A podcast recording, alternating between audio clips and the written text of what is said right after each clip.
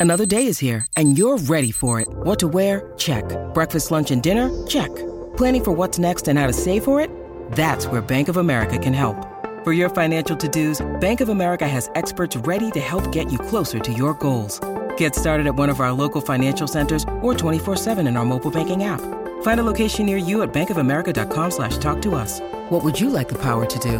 Mobile banking requires downloading the app and is only available for select devices. Message and data rates may apply. Bank of America and a member FDIC. When you need mealtime inspiration, it's worth shopping Kroger, where you'll find over 30,000 mouthwatering choices that excite your inner foodie. And no matter what tasty choice you make, you'll enjoy our everyday low prices, plus extra ways to save, like digital coupons worth over $600 each week. You can also save up to $1 off per gallon at the pump with fuel points. More savings and more inspiring flavors make shopping Kroger worth it every time. Kroger, fresh for everyone. Fuel restrictions apply.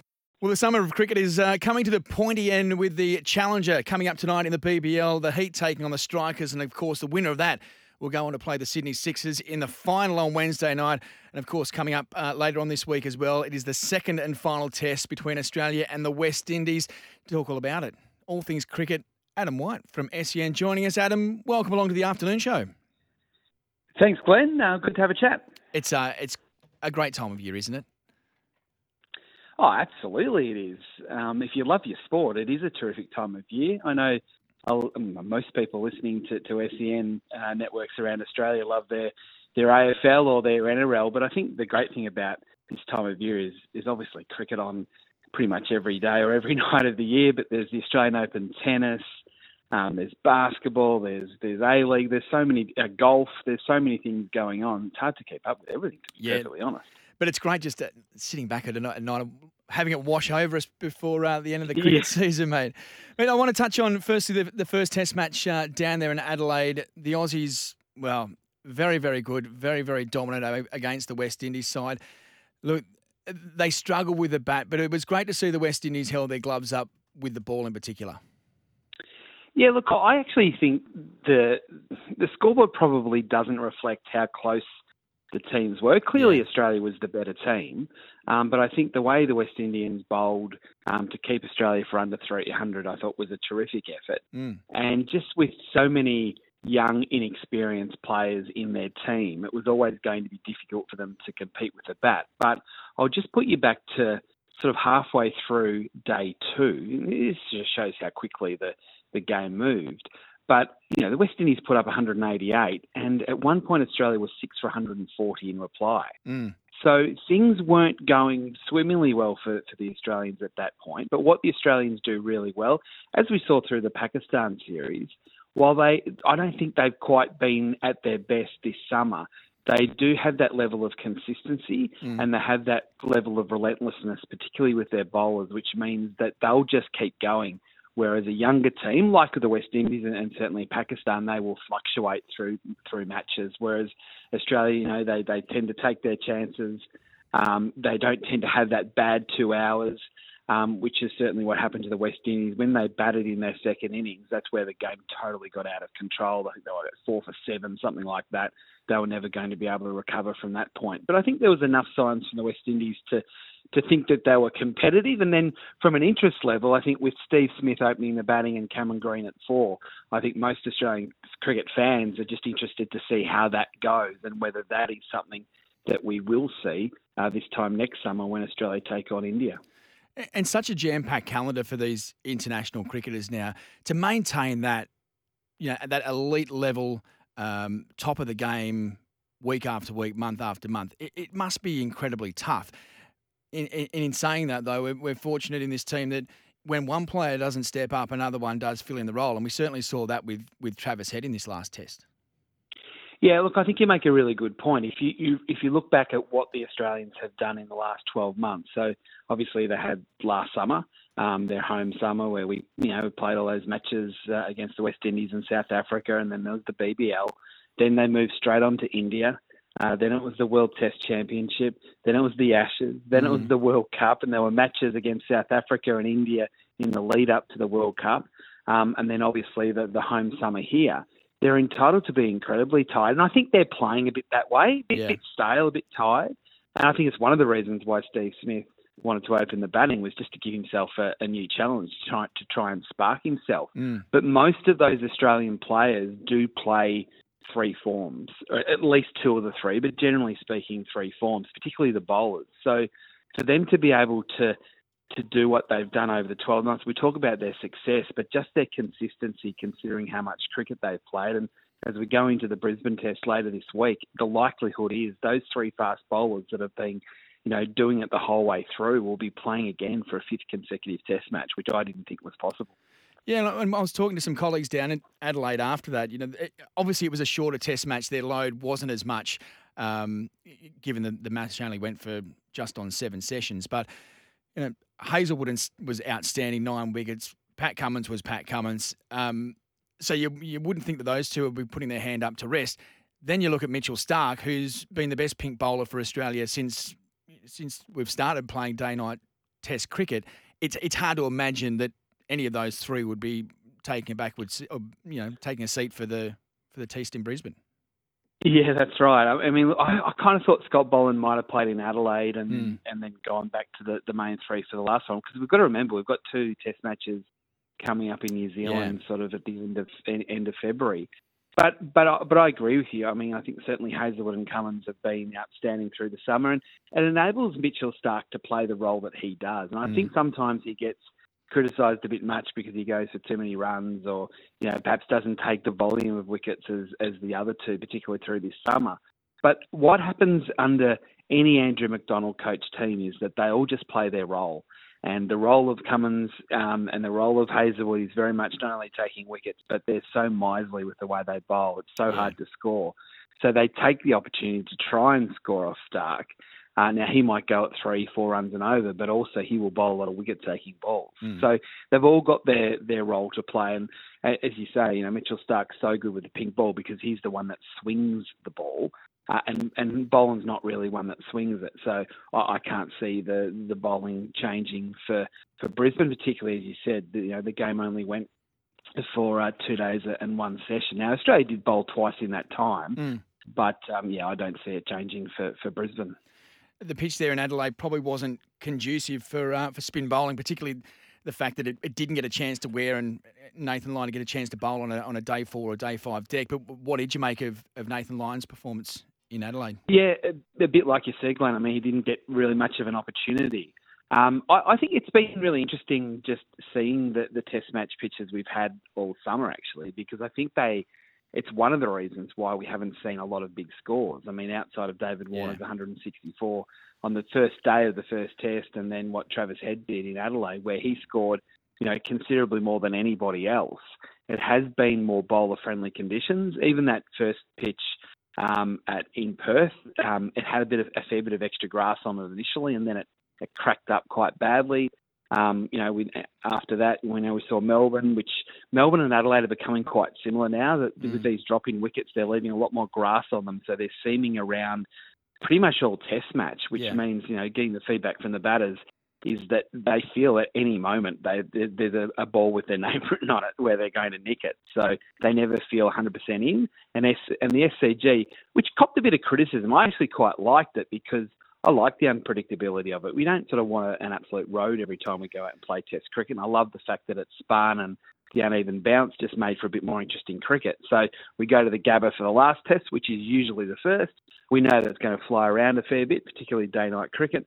But I feel that we're starting to get some some characteristics which mean that we're seeing a bit more of an even contest between bat and ball. And I think the one thing that we all feared going into this summer was that Australia would bat two days in their first innings and make 600, and then we'd have just this inevitable Test cricket that would drag on for five days. Mm. Um, we're not getting that. We're getting cr- kind of uh, Test cricket in fast forward, which, while the results have been that Australia have won all four Test matches that have been played, I think there's been a fair bit of entertainment through the entire um, Test series, where both teams at times have had their chance, particularly because the the wickets have been you know a bit more bowler friendly than normal. Speaking of entertainment, the one player that certainly did entertain uh, in Adelaide, and we can't wait to see him in Brisbane, is the debutant Shamar Joseph. He became the 11th West Indian to get a fifer on debut, picked up the wicket with Steve Smith with his very first delivery in Test match cricket. It, it was great to see a, a young bloke, and he looked like he just was absolutely loving his cricket and just happy to be out there. That's exactly right. That's exactly what was the case, and you know he was so keen to play Test cricket. And I think that's really important. I, I think yeah. if you go through the West Indian squad, while there were three debutants in that game against Adelaide, and a lot of other players that have played only a handful of Test matches, that's what they want to be doing. They want to be playing Test cricket. Now, whether that stays uh, the same in the next couple of years, because the reality is, as it stands at the moment, uh, West Indian cricketers are going to get much more um, or they're going to become a lot more, more richer playing um, playing T20 cricket than playing um, Test cricket for their country.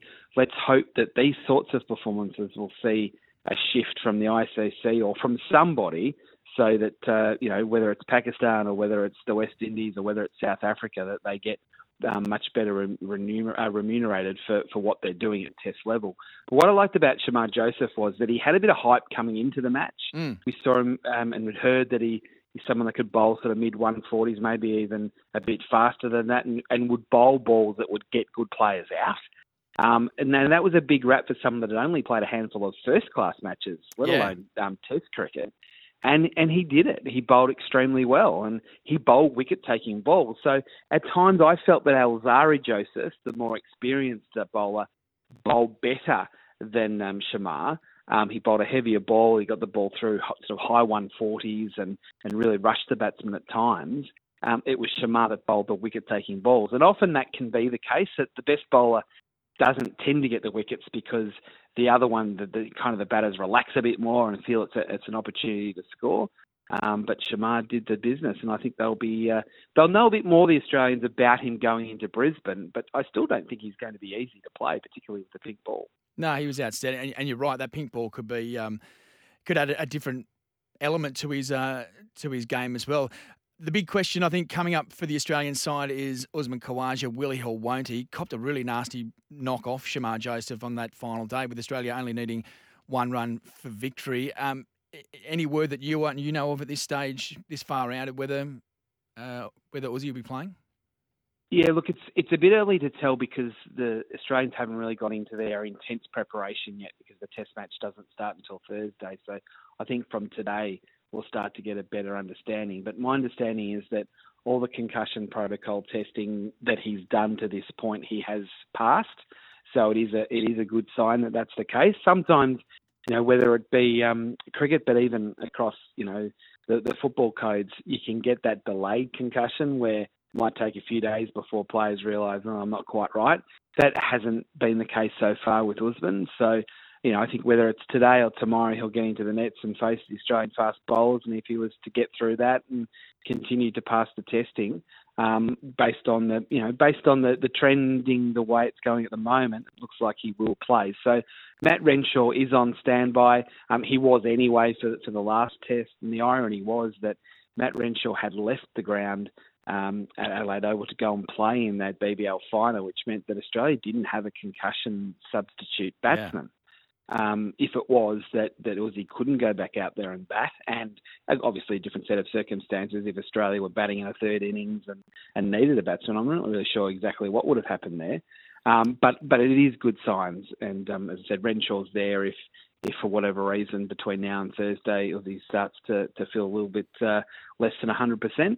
Um, and I don't think that would necessarily be a bad thing either, either to give Renshaw a game. It's my, no, I my only agree, concern. Yeah. Yeah, it's my only concern with the the Australian setup at the moment is that while we have got a really settled team, um, and, and, we have a really successful team, um, it is an old team, and I think that's why it's really important to get to get Cameron Green into the top six. But um, you know, any sort of little opportunity for a for, for, for someone else to have a game in what is essentially a dead rubber because it is only a two match series and Australia have already retained the trophy.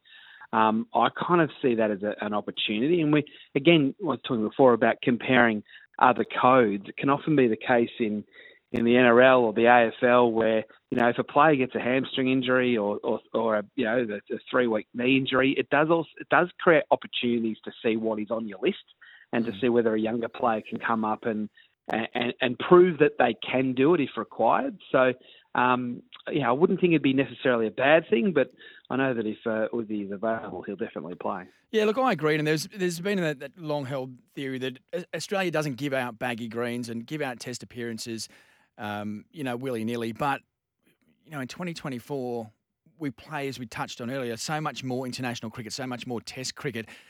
You know, they're not playing three or five tests in the summer, then nothing again for the next summer. Yeah, I, I honestly think it was a, probably a, a missed opportunity to not get someone else in there to open the batting. But as you say, it gets it gets Cameron Green in there as well, and it was good to see him with both bat ball in Adelaide. Now, look, I need to touch on um, Heat versus Strikers, as I mentioned tonight. Um, how do you see this one playing out? It's a really difficult one to line up, isn't yeah. it? Because you've got a Brisbane Heat team that going into a final series have a totally different team to the to the one that got them yeah. to a final series. And we're now going back to seeing uh, quite a few players that we've seen over the last few years that haven't really been able to get the job done for them um, collectively. Um, so there's a bit of the, the old Brisbane heat about this final series. Yeah. Um, and then they're up against the Adelaide Strikers, who looked one of the real easy beats in the competition earlier on. They then lose Chris Lynn, um, but somehow find themselves being better. Um, and I and I think it's a real credit to the strikers for what they've done is that they they assessed things, they looked at what was working for them and what wasn't, and they went and changed two things. They changed the, their tactics, so they went from being a team that were predominantly batting first and then looking really vulnerable defending totals with a bowling attack that that really isn't a particularly strong bowling attack, particularly without Rashid Khan to then say, okay, we're going to flip this. If we get an opportunity, we'll chase down whatever is thrown at us, and we'll back in Matt Short, and we'll back in whoever it is that's uh, you know in the top four or five. Mm. So that's the first thing they change. But then they change personnel, and they've really now banked on their spin. And what Lloyd Pope has done um, over the last few matches has been quite extraordinary. I mean, we've always known him to be a talented player, but for someone that's been sitting on the sidelines, you know, running out drinks and gloves for the, for his teammates, to now being in a situation where he's been thrown into the fire and has been executing so well. If it yeah. wasn't for him, the strikers season still wouldn't be alive. So it is a hard one to gauge who will win tonight. I'm probably leaning towards the strikers purely and simply because they've got the momentum. Yeah. as I said before, with the Brisbane Heat, they're a bit of a, a mishmash at the moment.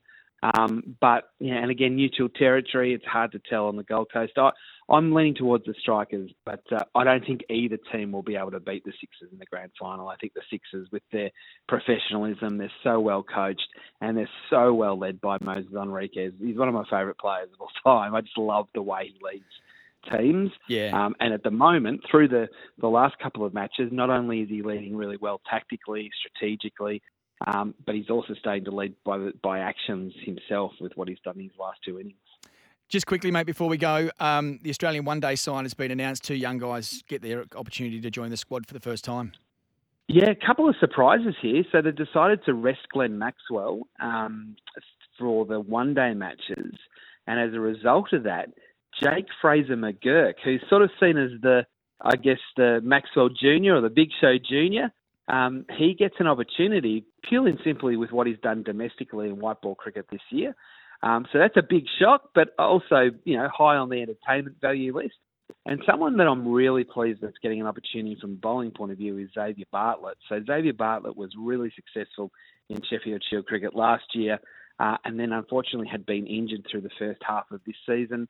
But what he's done is he's come back and played in the BBL fresh and uh, has been right up there in the leading wicket takers for the competition. So he gets his reward by playing, or hopefully playing, certainly in the squad, some white ball cricket for his country. So, um, yeah, two surprises um, because this, the squad had already been selected. So these are some minor adjustments, but uh, I guess we will see. We were talking before about the future of Australian cricket. We are going to see two of those uh, in the one day matches against the West Indies after this Test match. Yeah, I hope to see them get a bit of game time as well. Adam, really appreciate your time. Thanks for joining us on the afternoons, and we'll catch you at the cricket.